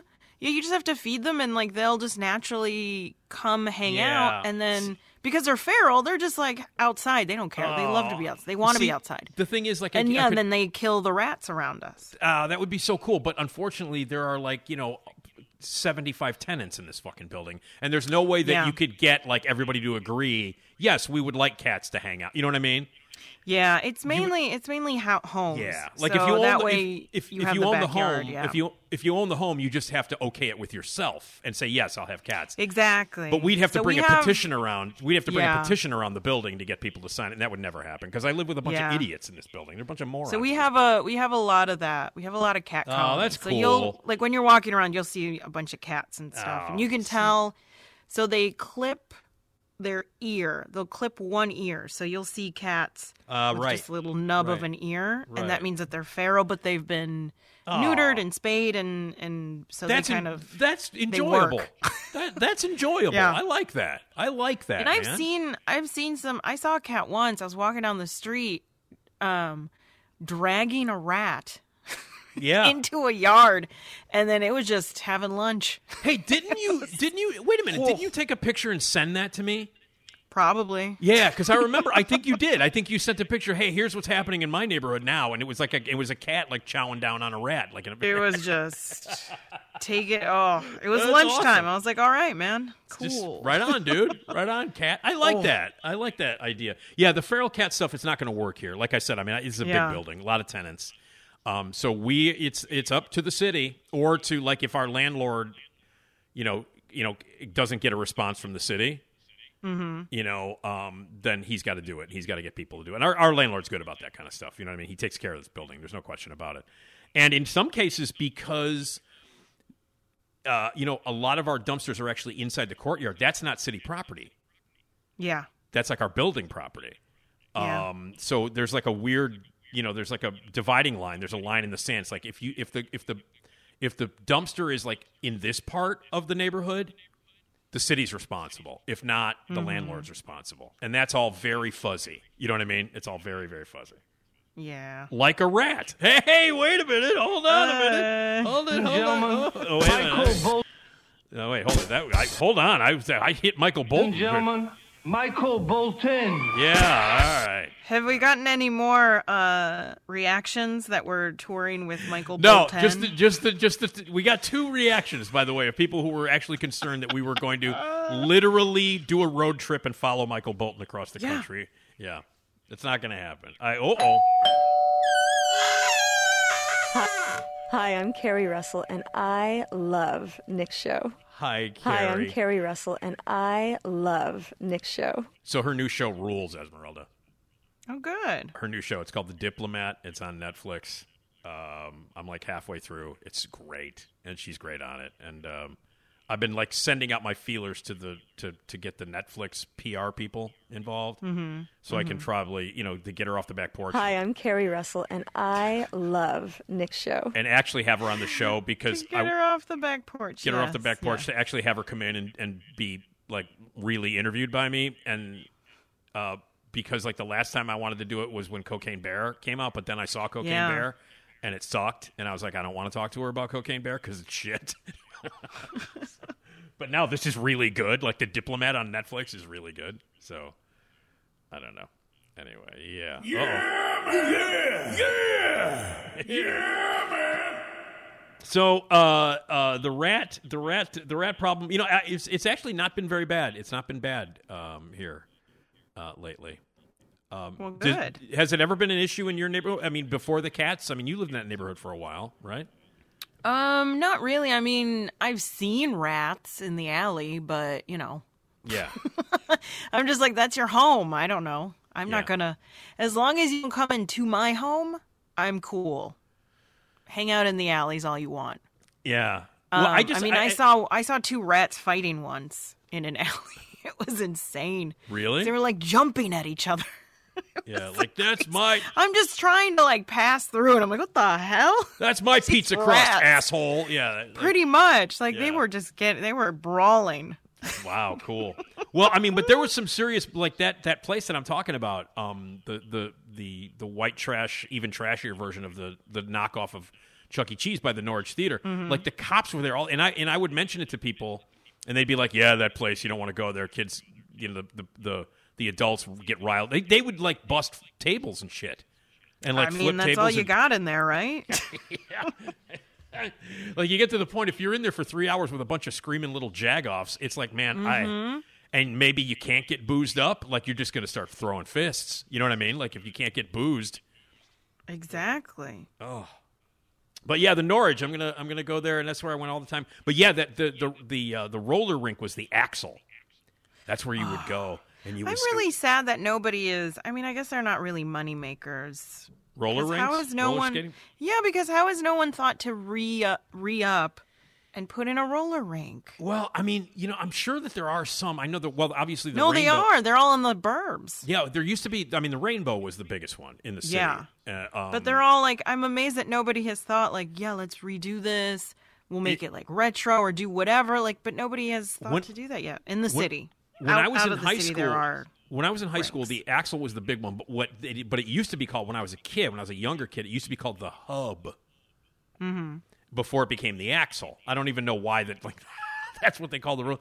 And you would go there. Because Axle isn't that like part of the skate? The skate. Yeah. And I used to roller skate regularly in the St. Andrews gym. Right on Addison, which was like walking distance from where I went to school. I went to school at Hamilton, which was the public school, mm-hmm. and the Catholic school was St. Andrews, which was like right down the street. And we were like the bad kids because, you know, the St. Andrews kids were like, you know, they wore uniforms and they were Catholic, and we were the jagoffs, the poor kids who went to public school, you know.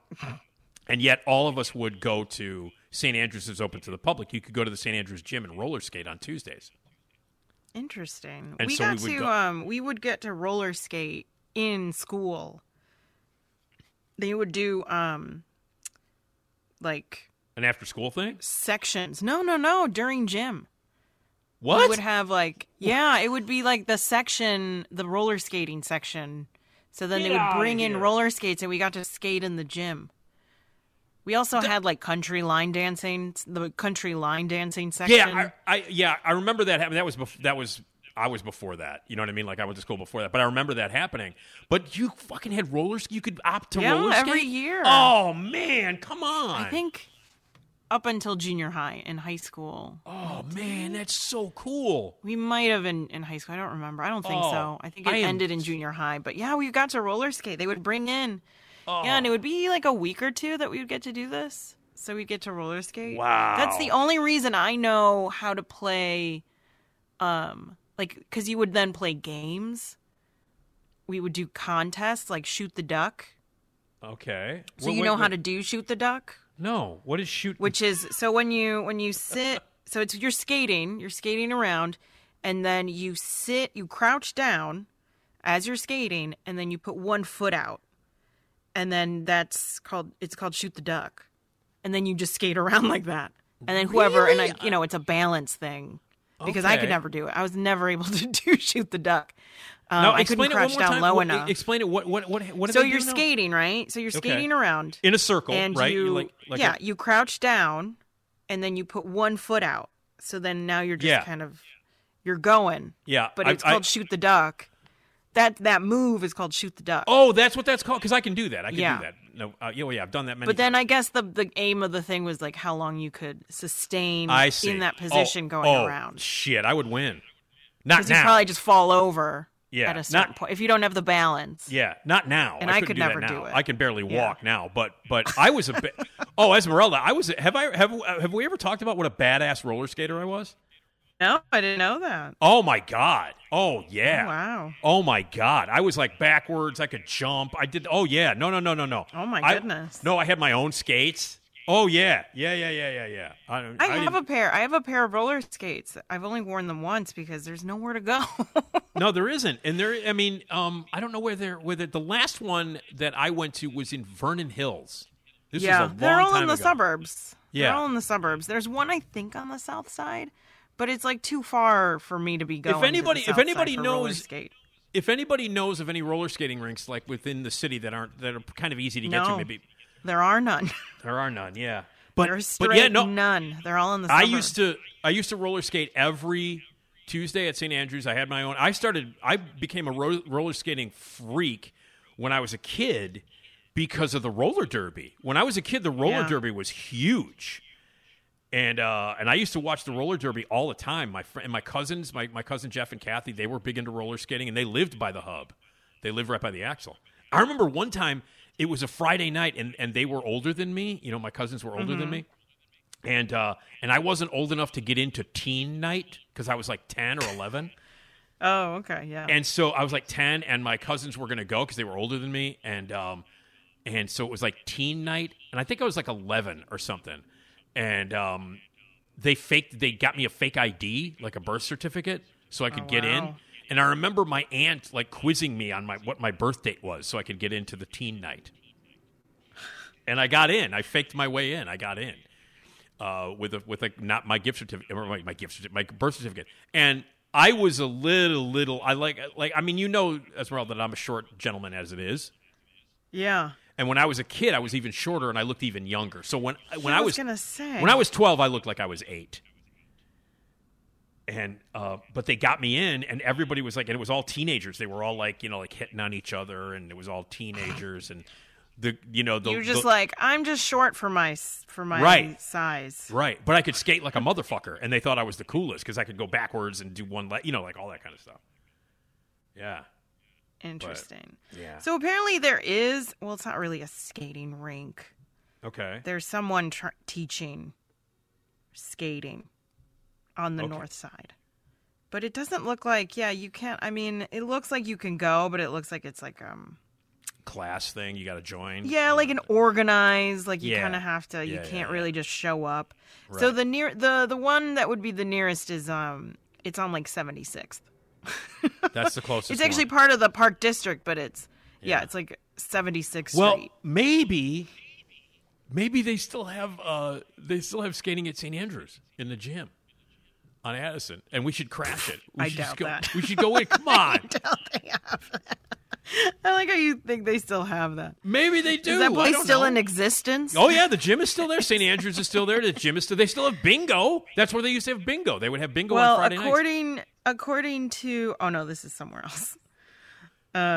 But no, St. Andrew's gym... I doubt it still exists. St. Andrew's gym is still there, and the church and the school are still there. And as far as I know, my alma mater, my grade school, Alexander Hamilton Public School, is still there.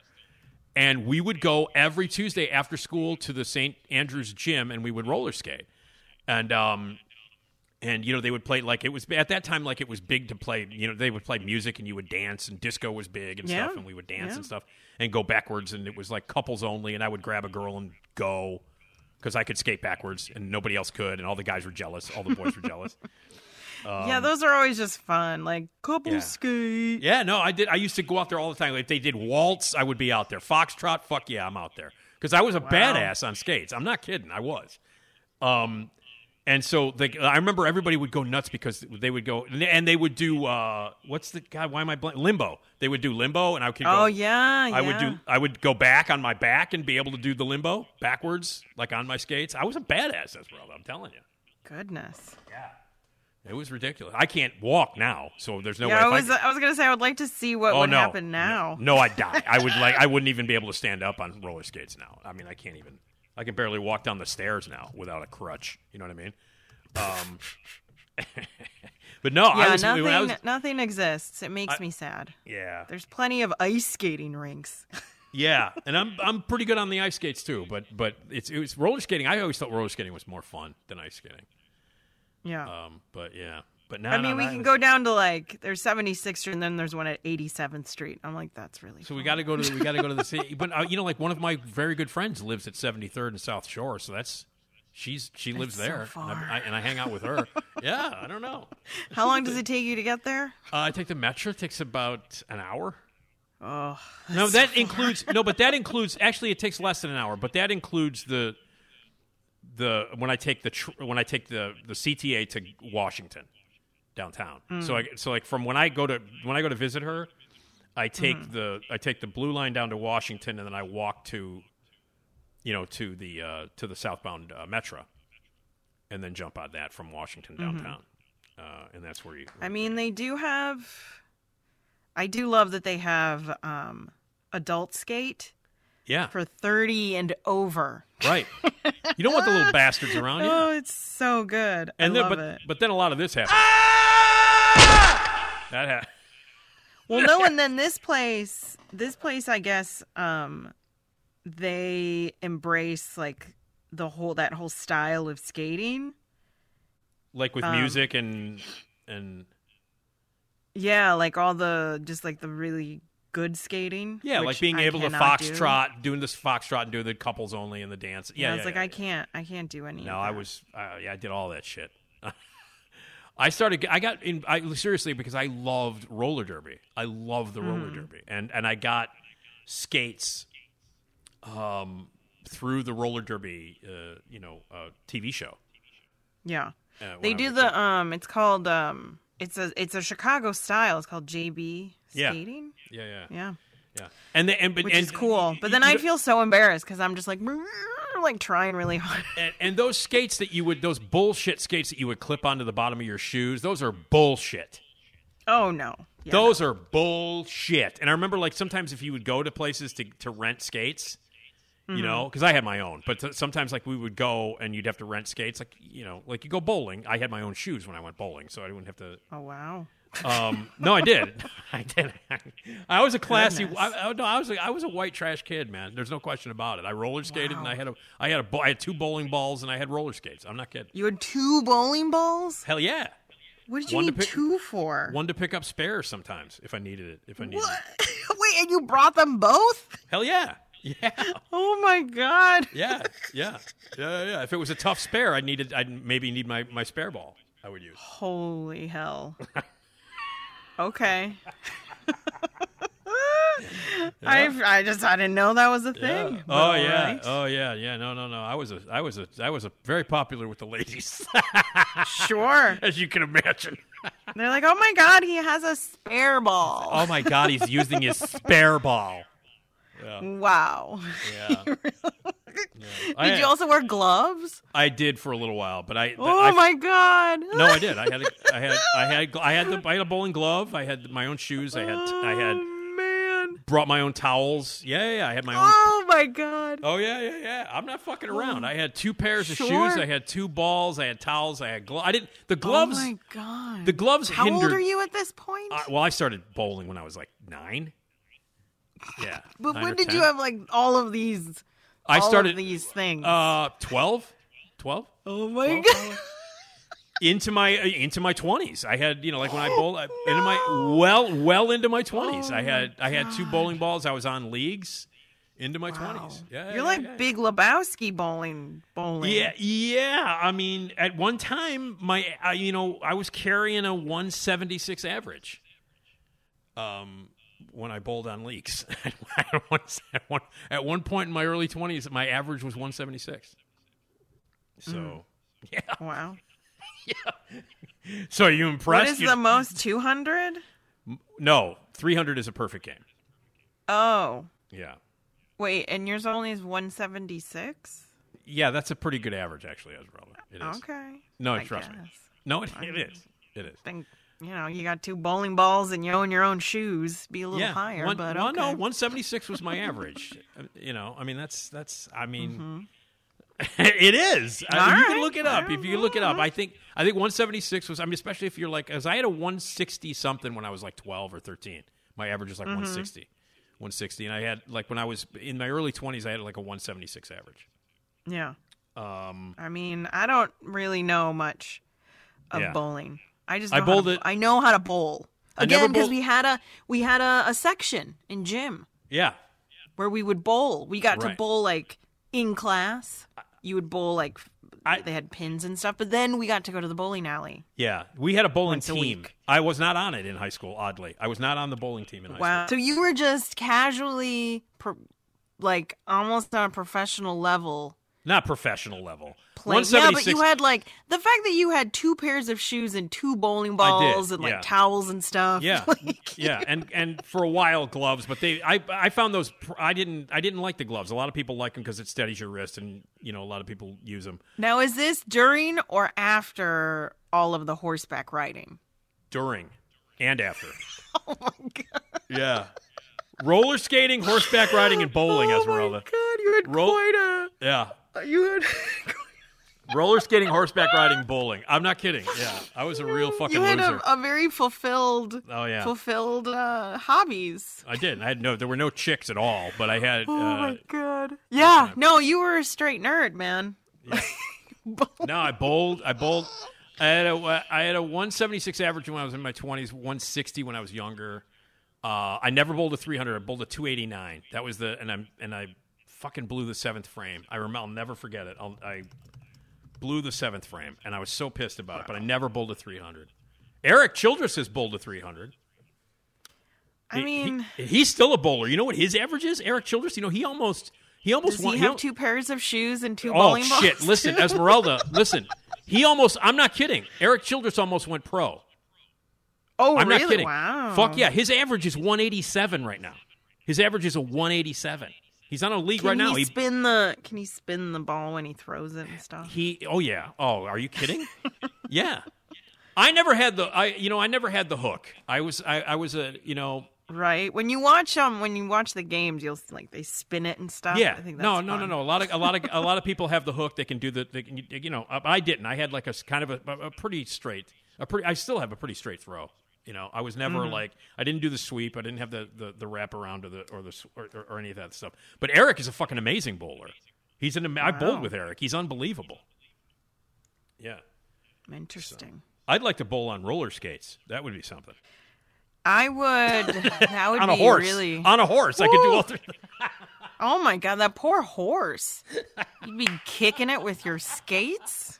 I would never do that to a whore. I love horses. Well, no, but you know, because when don't you gotta like you do that and then you like knock it with your foot a little bit, like you'd be hitting them with a skate wheel, like that doesn't sound pleasant for the horse. No, I mean it wouldn't be. I mean, like, well, horses don't want us on their backs anyway. That's the thing. You know what I mean? Like, right? Horses are like, they're just like leave me alone. Yeah, for the most part, unless you know what I mean. Unless you get you train the horse and you know the horse and you're with the horse.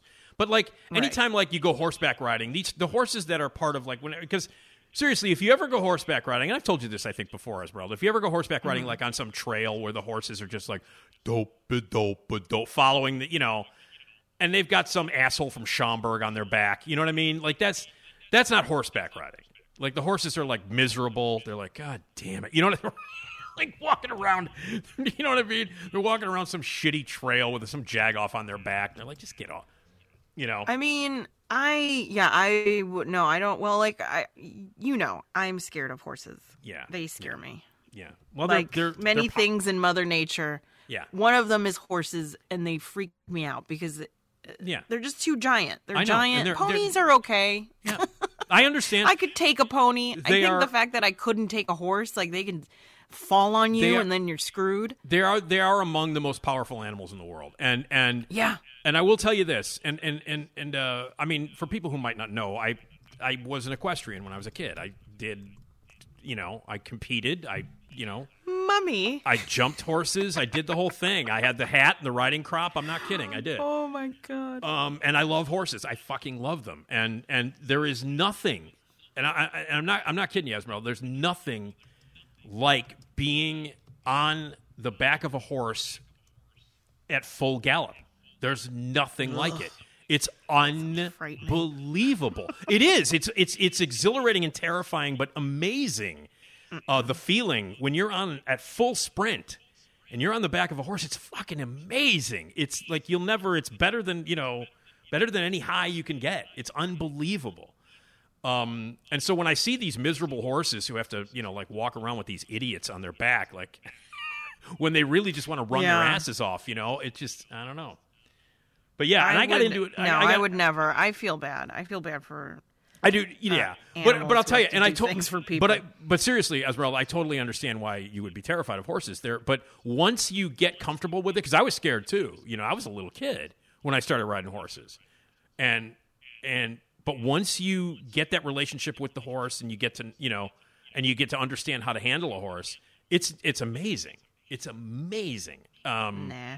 But I can understand. But I can totally understand. And I know. And as you know, we've talked about this before. You know, we talked horror movies and stuff like that. You and I both. The only scene in that dumbass Ring movie, The Ring, that scares me is the scene where the horse goes nuts on the ferry. That's the only scene in the movie that scares the shit out of me. And I know that scares the shit out of you too, because you have that fear. Yeah, they're frightening animals. Oh, they're not though. But they can be. You know what I mean? And like that's. Well, yeah, I know they can be like, oh, like all sweet, and then just like, oh no, they see something out of the corner of their eye, and they freak out on you. Hey, I've been thrown dozens of times, Esmeralda. Yeah, I've been bucked and thrown dozens of times off horses. Nah.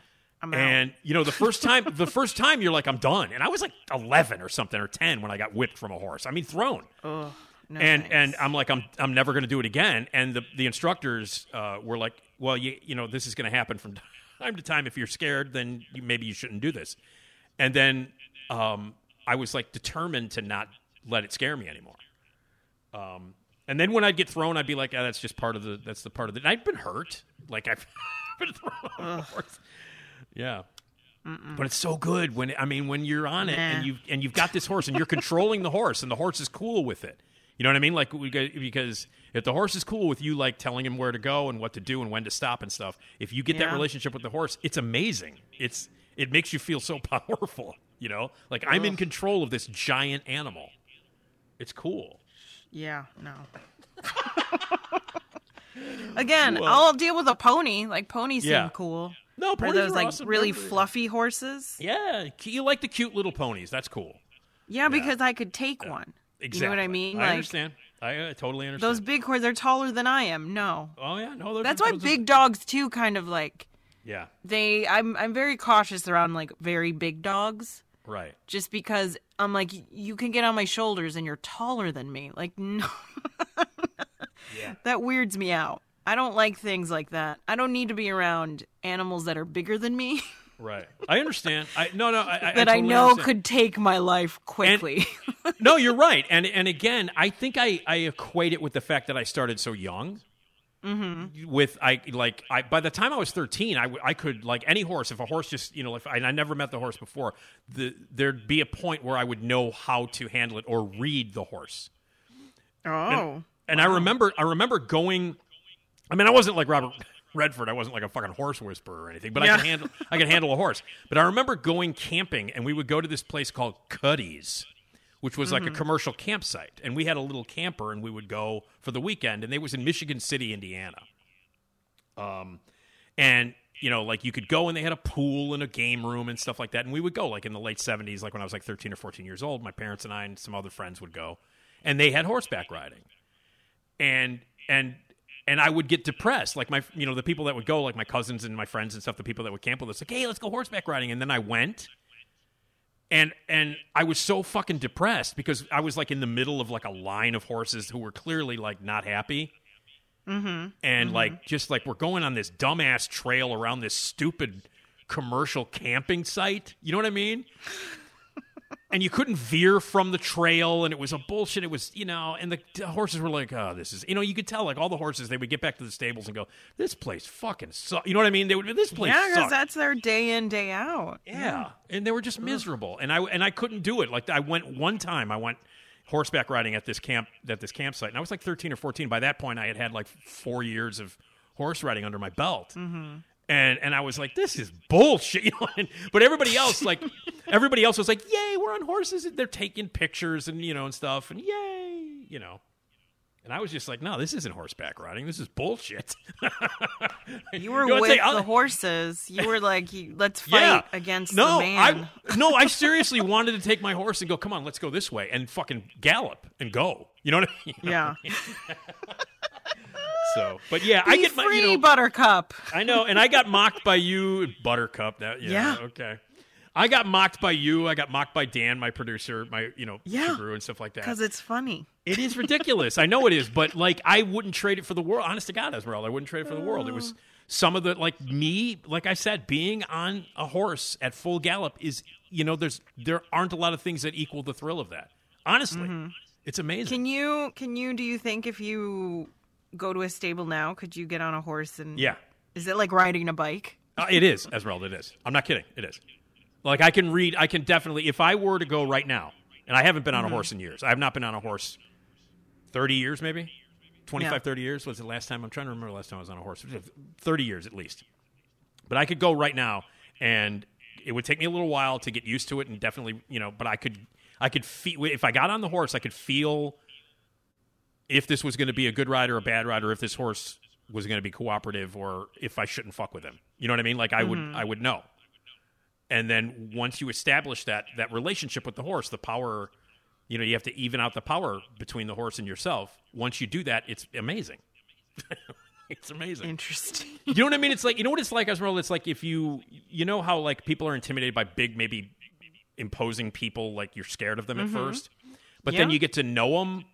And like then you have them on your side. You know what I mean? Like if you got like a big person who can kick ass, and you're scared of them, but then you know them, and they're not intimidating to you, and yet if you get into a situation where you need a big badass, you have that badass that can be released. That's what it's kind of like. That's kind of what it's like. Okay. I had no idea we were going to talk about. I had no clue we were going to talk about this at all. I mean, that's how that works. Yeah, I guess it is, man. But and it all started because of roller skating, I guess, because of the roller skating thing. But yeah, we need to find a place. I would not see now. Oh no! It started with Chuck E. Cheese. So I went Chuck E. Cheese. That's right, because I'm going to the Norridge and the knockoff of Chuck E. Cheese clothes, right? But I'll tell you something right now. This is weird, Esmeralda. And I'll tell you this right now. Honest to God, if I were to go to a stable right now, and like read the horses and get on one of them, I would be able to successfully do that now better than I would a pair of roller skates. Oh, wow. I'm not kidding. Yeah, and roller skates are just wheels on shoes. Right. And I would be a mess. I would be a mess. But I will tell you this. If I did actually get on a horse and ride it, I would not be able to walk for 3 days afterwards. At this point, I would not be able to. I would be the same with roller skates. Me too. So we're both in that.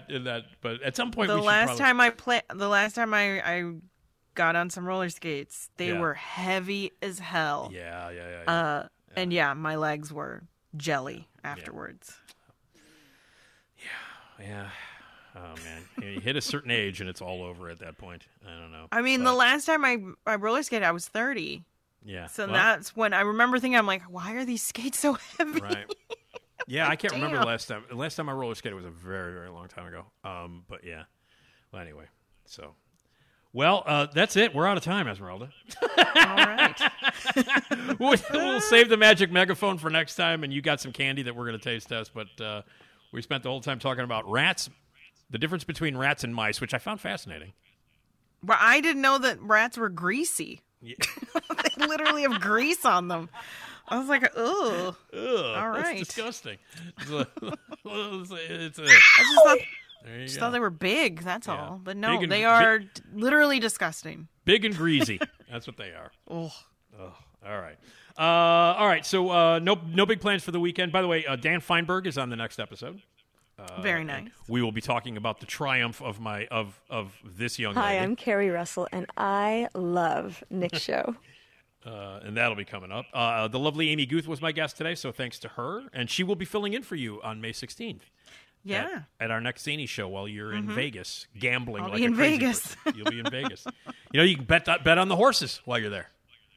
I could do that here. Yeah, you could. Yeah, you could. Maybe you could ride a horse while you're in Vegas. They got, Nope. There are stables out there. You should go. You that should go is ride not it. The place. That is all not. Right. If I were to do that, it would have to be some farm or something. Okay. All right. We're not going to Vegas and ride horses. I mean, I actually, I'm trying to think if there's a. I'll think about this when we're off the air. I should go with you to meet some horses. Get over your fear. God.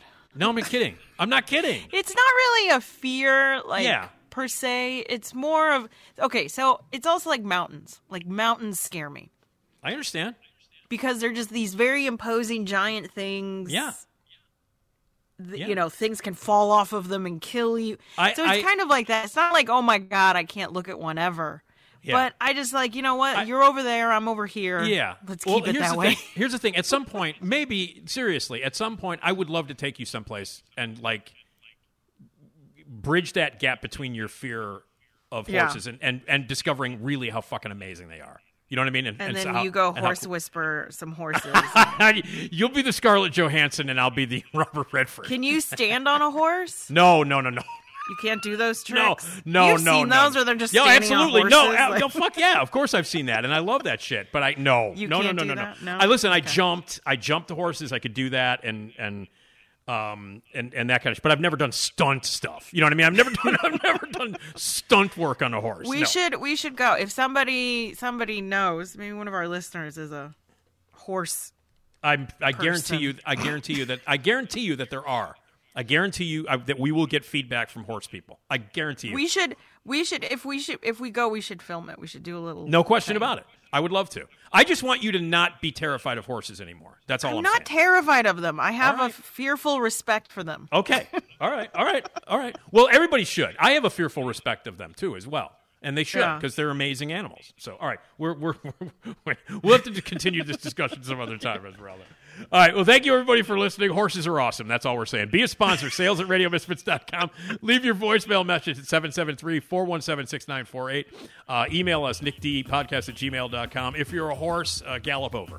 My thanks to Jason Skaggs. My thanks to Ed, everybody at Radio Misfits. Rate and review us on every platform. Next time we talk, it'll be Dan Feinberg will be our guest, and Esmeralda will be here too.